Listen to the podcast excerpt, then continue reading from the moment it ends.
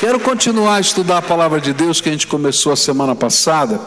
E a semana passada nós começamos a falar sobre a economia do reino de Deus. Como é que funciona o reino de Deus, né? O reino dos céus. É, e Jesus ensina isso mediante uma pergunta: quem é o maior no reino? E nós começamos a estudar baseados lá em Mateus 18, versículos de 1 a 4.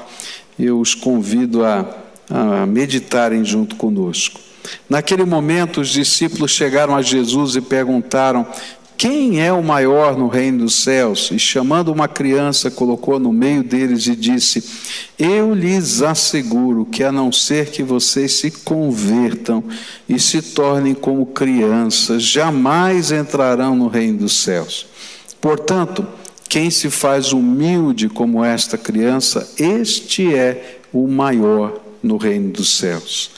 Pai querido, nesta hora de meditação na tua palavra, no meio de tantas alegrias que já celebramos aqui, Senhor, é, aniversários, bebês é, que foram apresentados, Senhor, aniversário de ministério, 40 anos de ministério, é, vida em família, batismo, Senhor, que alegria que vem ao nosso coração, que nessa hora o Senhor possa abrir as janelas dos céus e derramar uma graça sobre a nossa vida.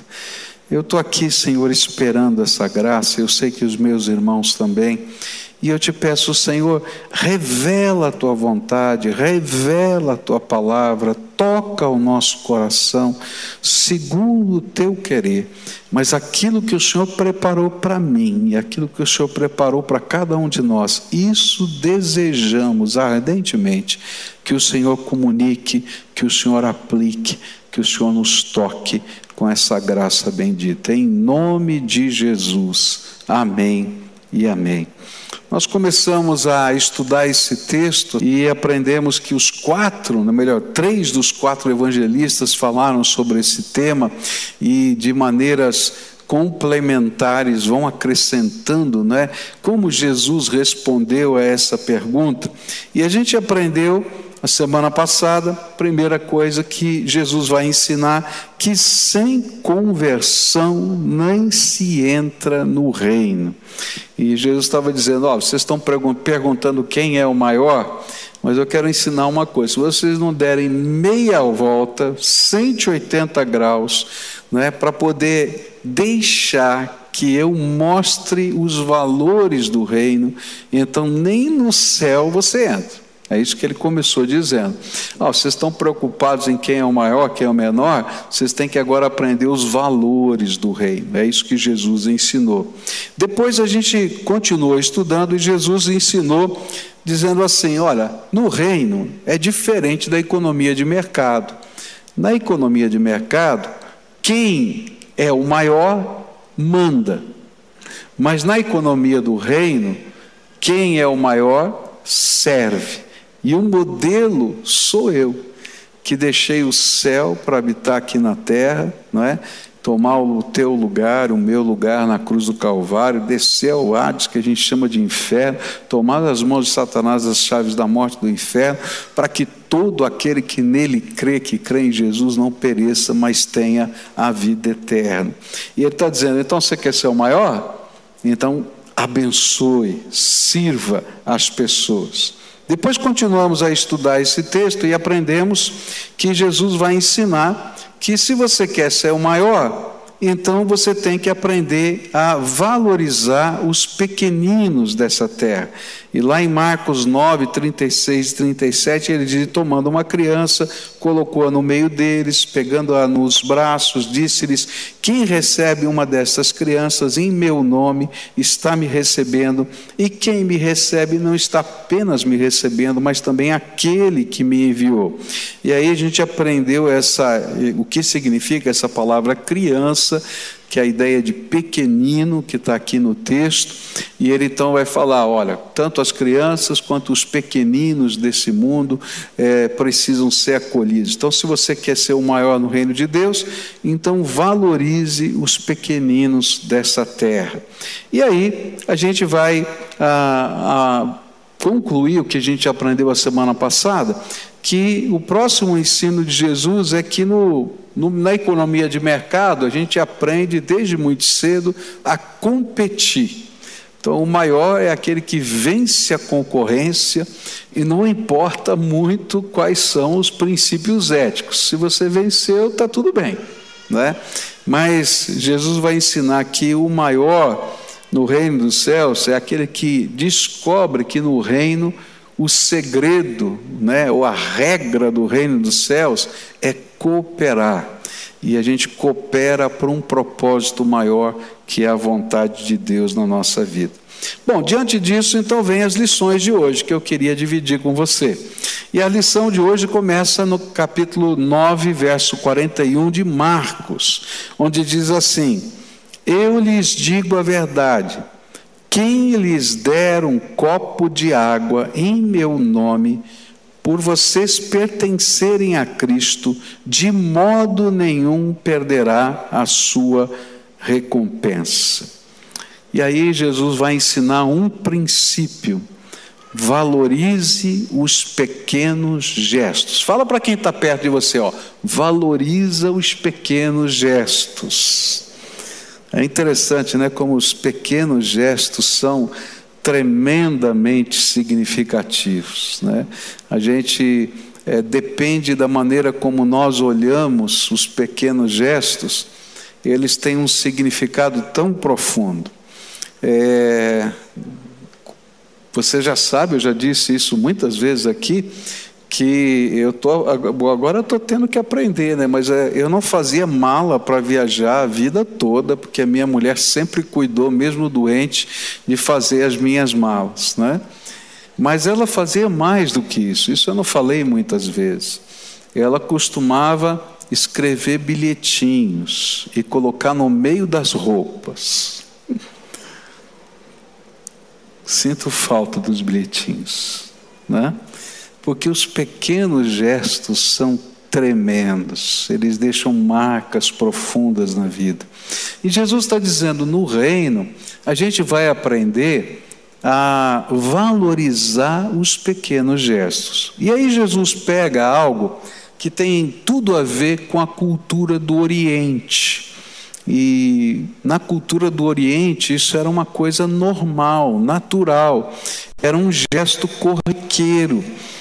É, mas Jesus está dizendo: olha, esse gesto, se feito de todo o coração, ele tem um sentido grandioso na visão do reino. É dar um copo d'água.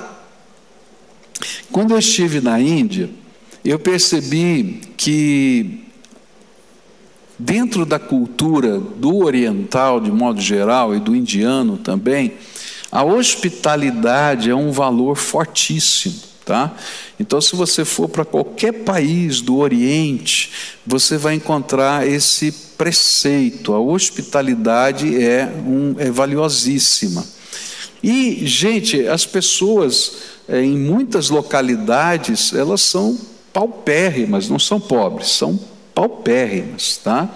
É, eu fui hospedado uma vez numa casa que era uma choupana, não é, de chão batido.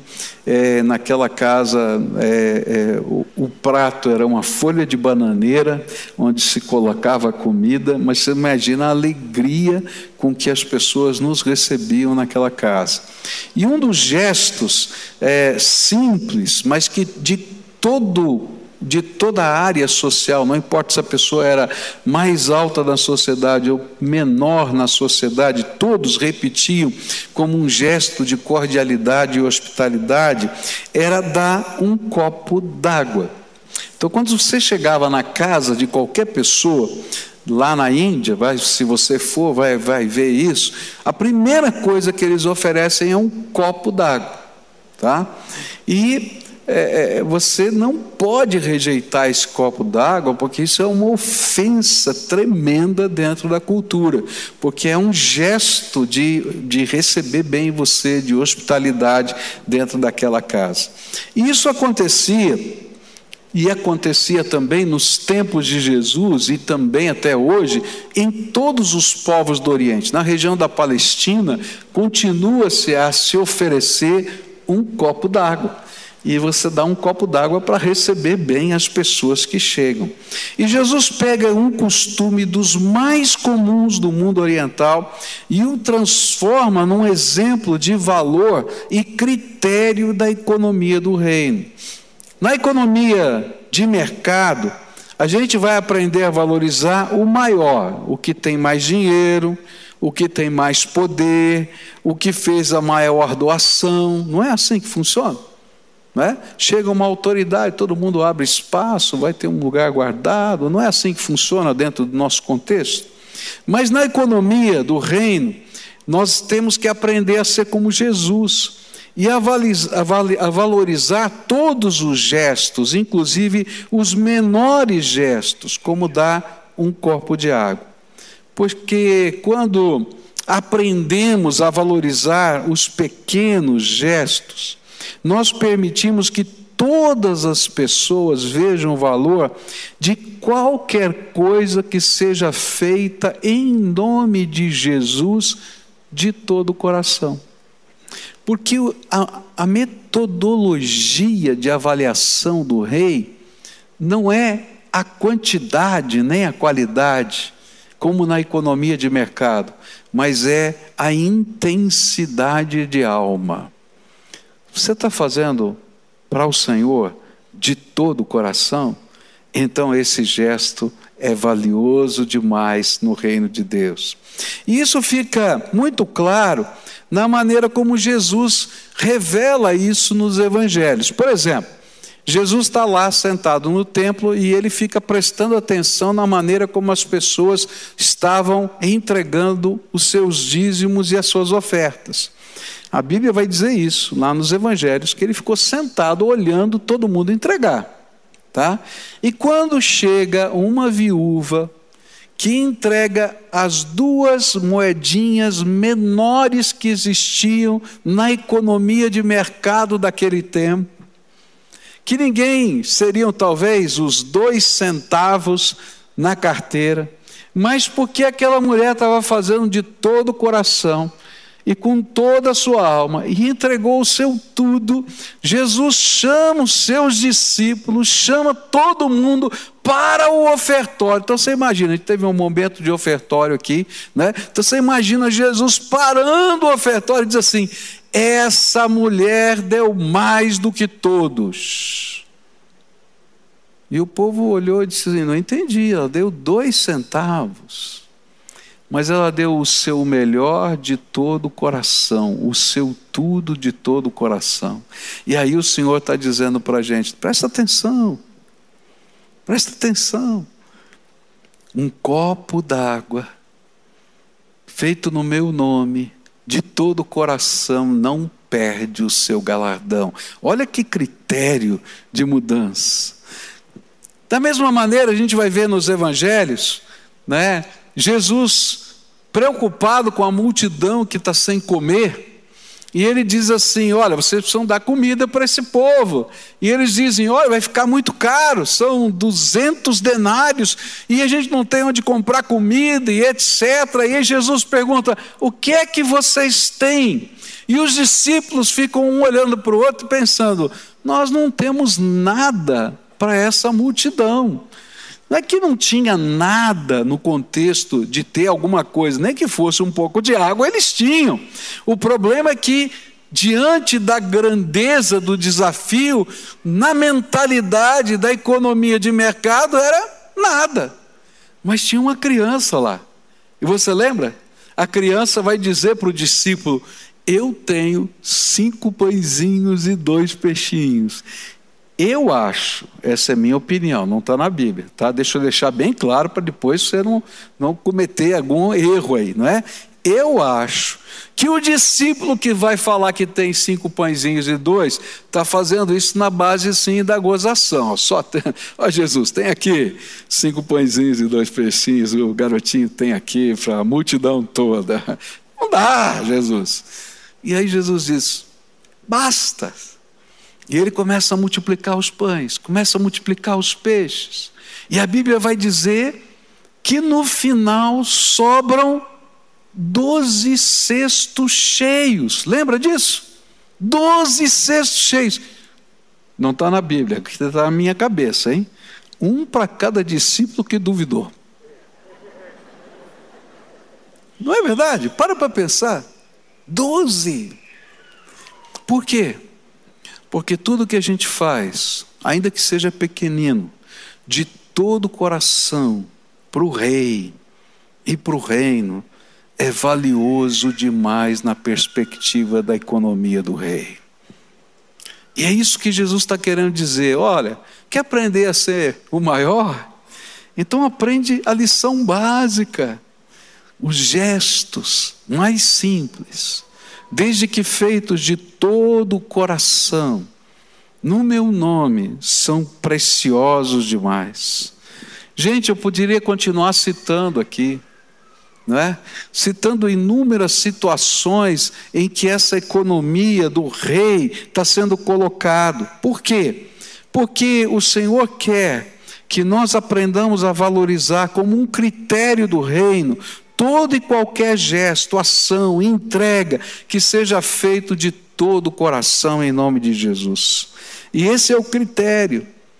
O critério é todo o coração, toda a alma para o Senhor em primeiro lugar. Se eu continuar estudando esse texto, não dá tempo, eu tenho que parar já, porque senão não consigo ir para o último ponto. Eu poderia dizer para você, lá em Atos 5, o Senhor repreende com veemência Ananias e Safira e olha, eles não deram uma ofertinha pequena, não. Eles pegaram uma parte da venda do terreno e colocaram no altar. Mas eles não fizeram de todo o coração. Eles fizeram com a intenção de serem vistos pelas pessoas e como se fosse tudo, mas na verdade não era. E o Senhor então julga veementemente aquela atitude. Não é pelo valor da oferta, mas pelo critério do reino. Qual é o critério do reino? De todo coração. E aí o Senhor está dizendo: se for de todo coração, um copo d'água vale mais do que uma fortuna. Porque o que eu estou vendo é o coração das pessoas. Como é que vai o teu coração? Tem gente que às vezes pensa assim: olha, eu não posso fazer nada no reino de Deus. Ah, eu não posso fazer isso porque eu não sei, porque eu não posso. Querido, faz de todo o coração que vai ser uma grande benção. A semana passada, alguns que estavam aqui viram que eu falei para vocês que Deus tinha colocado no meu coração um projeto para o ano que vem, para a gente trabalhar com as crianças. E eu precisava de ilustradores, gente que tinha habilidade de desenho, não é? E eu fiz um apelo aqui, por quê? Porque a Bíblia diz que todos os dons necessários para fazer a obra, Ele já colocou dentro da sua igreja. Então, todo desafio que Deus fizer para essa igreja, estou falando igreja local agora, tudo que ela precisa, seja de dons, talentos, finanças, está aqui, ó. Deus já colocou, é isso que a Bíblia diz. Agora o que falta? Todo coração. Se a gente tiver a entrega de todo o coração, a obra de Deus vai ser feita. E sabe qual foi o resultado disso?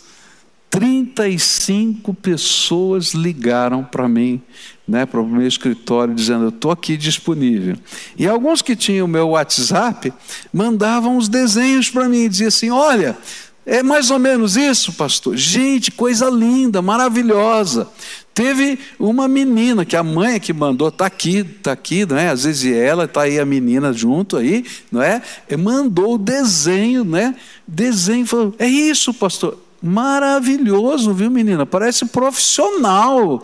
Um negócio que, olha, maravilhoso. Todos os dons estão aqui. Deus está colocando. O que precisa ser é de todo o coração. Como é que está o teu coração? Está todinho na mão do Senhor. Última coisa que eu quero deixar com você para a gente concluir esse estudo. Marcos capítulo 9, versículos 42 a 48.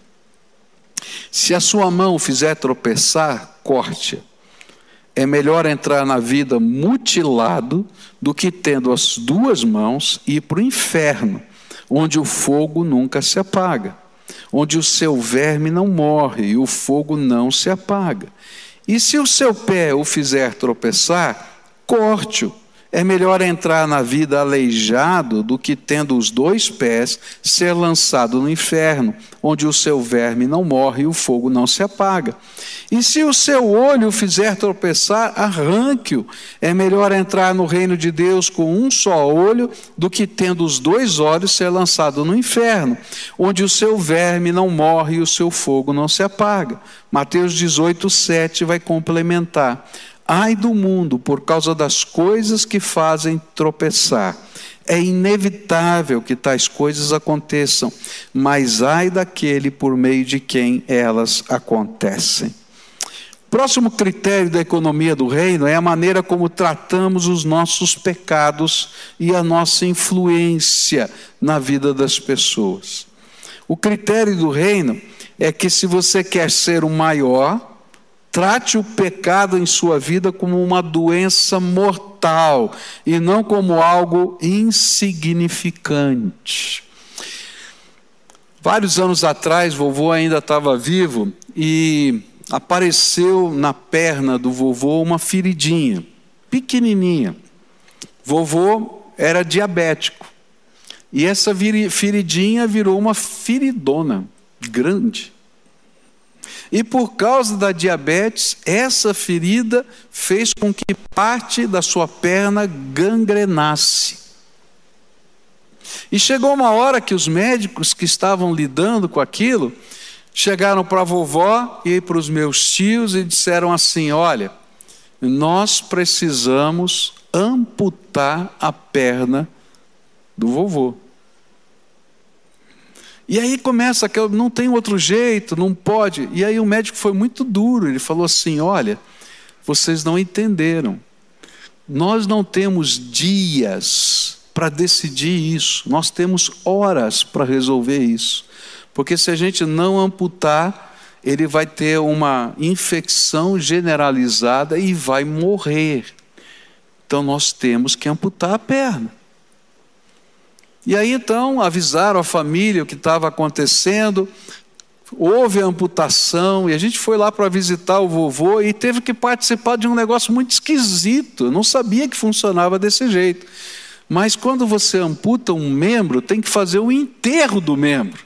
Então o vovô estava no hospital se recuperando da cirurgia e a gente no cemitério sepultando a perna do vovô. Jesus pegou essa imagem tétrica, horrível, para dizer do efeito do pecado. O pecado não é uma coisinha, uma feridinha que eu não tenho que dar bola para ela. O pecado é como uma gangrena que pode matar, destruir, e ele diz assim: quando a gente não entende que é de todo o coração que a gente serve a Deus, e a gente permite que os valores do reino comecem a mudar a nossa vida, o nosso estilo de ser, a gente vai viver uma vida com gangrena. E essa vida com gangrena mata. E então ele usa uma figura de linguagem fortíssima. Ele diz assim: olha, é melhor amputar a perna do que morrer. Eu me lembro de uma conversa com uma médica né, da UTI, e aquela médica falava com um jovem que estava na faculdade ainda, estava concluindo o curso, e ela teve que comunicar para aquele jovem que, por, por causa da enfermidade que ele tinha, ele não poderia, ele teria que ser amputado. não é, de uma das suas pernas. E ela foi conversando com ele e usou o baile da formatura e disse assim: Olha, você vai, é, vai ter que ser amputada a sua perna. Né? Provavelmente você não vai conseguir dançar no baile da formatura. E ele disse para ela assim: Pode amputar, porque eu vou estar vivo, vou colocar uma prótese e ainda vou dançar no baile da formatura. E aquela médica veio falar isso para mim. E eu me lembro disso e fico pensando: aquele moço tinha a plena consciência, talvez o vovô não tivesse, mas aquele moço tinha a plena consciência de que se não cortasse a perna dele, não teria nem formatura. E então ele preferia não ter a perna. É disso que Jesus está falando. Olha, vai chegar um dia em que todos nós vamos ter que comparecer diante do justo juiz, que é o Senhor eterno. E se a gente não entendeu que Viver com Jesus não é mudar de agremiação religiosa. A gente teve batismos aqui. Os batismos não significam só que a gente está mudando de agremiação religiosa. Não, está falando de um compromisso com o Deus vivo, de todo o coração, onde Jesus passa a ser o Senhor, o Salvador, o Mestre e que vão ter que existir mudanças significativas na nossa vida. Por quê? Porque se eu não pegar os valores do reino e não deixar esses valores do reino entrar na minha vida, de fato, eu não tenho compromisso nenhum com Jesus. E o interessante é que Jesus começa e termina do mesmo jeito. Primeira coisa que a gente aprendeu a semana passada foi Jesus dizendo assim: olha, para os discípulos dele, se vocês não se converterem como essa criança, que se deixa conduzir, ensinar, que se deixa ser levada pela minha graça, nem no reino você entra. E ele termina se você não se deixa conduzir com os valores do reino na sua vida, você vai para um outro lugar que não é o reino. E ele acrescenta: sabe para onde você vai? E ele vai usar algumas expressões que a gente não gosta de ouvir. Ele vai dizer: você vai para o inferno. E ele vai usar um texto lá de Isaías, ele cita esse texto de Isaías, onde descreve de uma maneira metafórica o inferno. E essa é uma maneira muito esquisita, né? onde ele vai falar e se você olhar, ele repete três vezes. Eu já expliquei aqui que toda vez com uma pessoa do pensamento oriental hebraico que não tem superlativo, ele repete três vezes alguma coisa. Então presta atenção, porque é o superlativo do superlativo. E ele vai dizer assim: Olha, onde o seu bicho não morre e o seu fogo não se apaga. Olha aí, está repetido três vezes isso aí. Por quê? Isso é uma, uma, uma, figura de, é uma, uma figura de linguagem, uma metáfora. Ninguém sabe exatamente como é o céu, como é o inferno. Mas ele está dizendo: ó, o negócio lá é sério. O negócio lá é bravo. Porque ou você vai estar com o Senhor por toda a eternidade, ou você vai estar num lugar de sofrimento por toda a eternidade. E como é que a gente escolhe isso? A gente escolhe de todo o coração Jesus como Salvador e Senhor e deixa que os valores do reino sejam aplicados na nossa vida. Eu queria convidar você agora a cantar essa canção conosco, que tem sido o tema, não é, dessas mensagens, porque tem tudo a ver com aquilo que Jesus ensinou. Ele diz: "Eu quero ser como criança". E eu acho que isso tem, tem algumas coisas importantes para a gente entender aqui.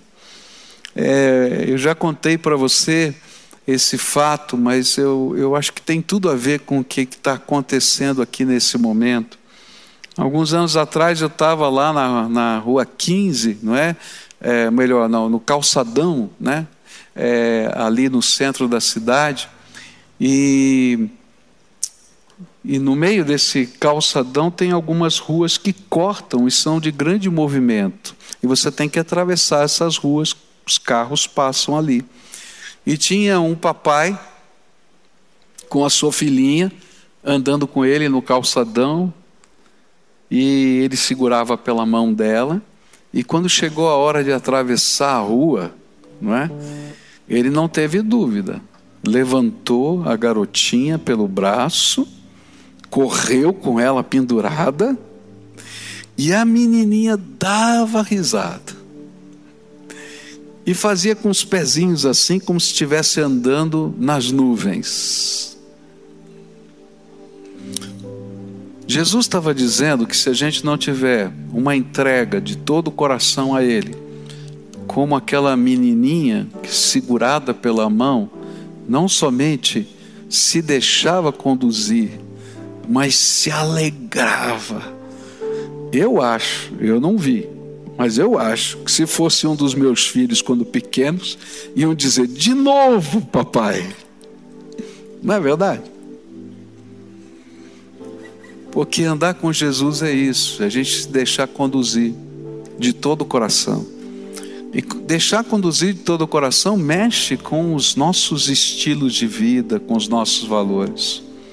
E às vezes a gente tem que fazer entregas, entregas doídas, machucadas, como arrancar, metaforicamente, uma, uma mão, o pé, mas sem isso a gente não consegue nem entrar no reino, porque Ele não está sendo o Senhor e Salvador da nossa vida de todo o coração.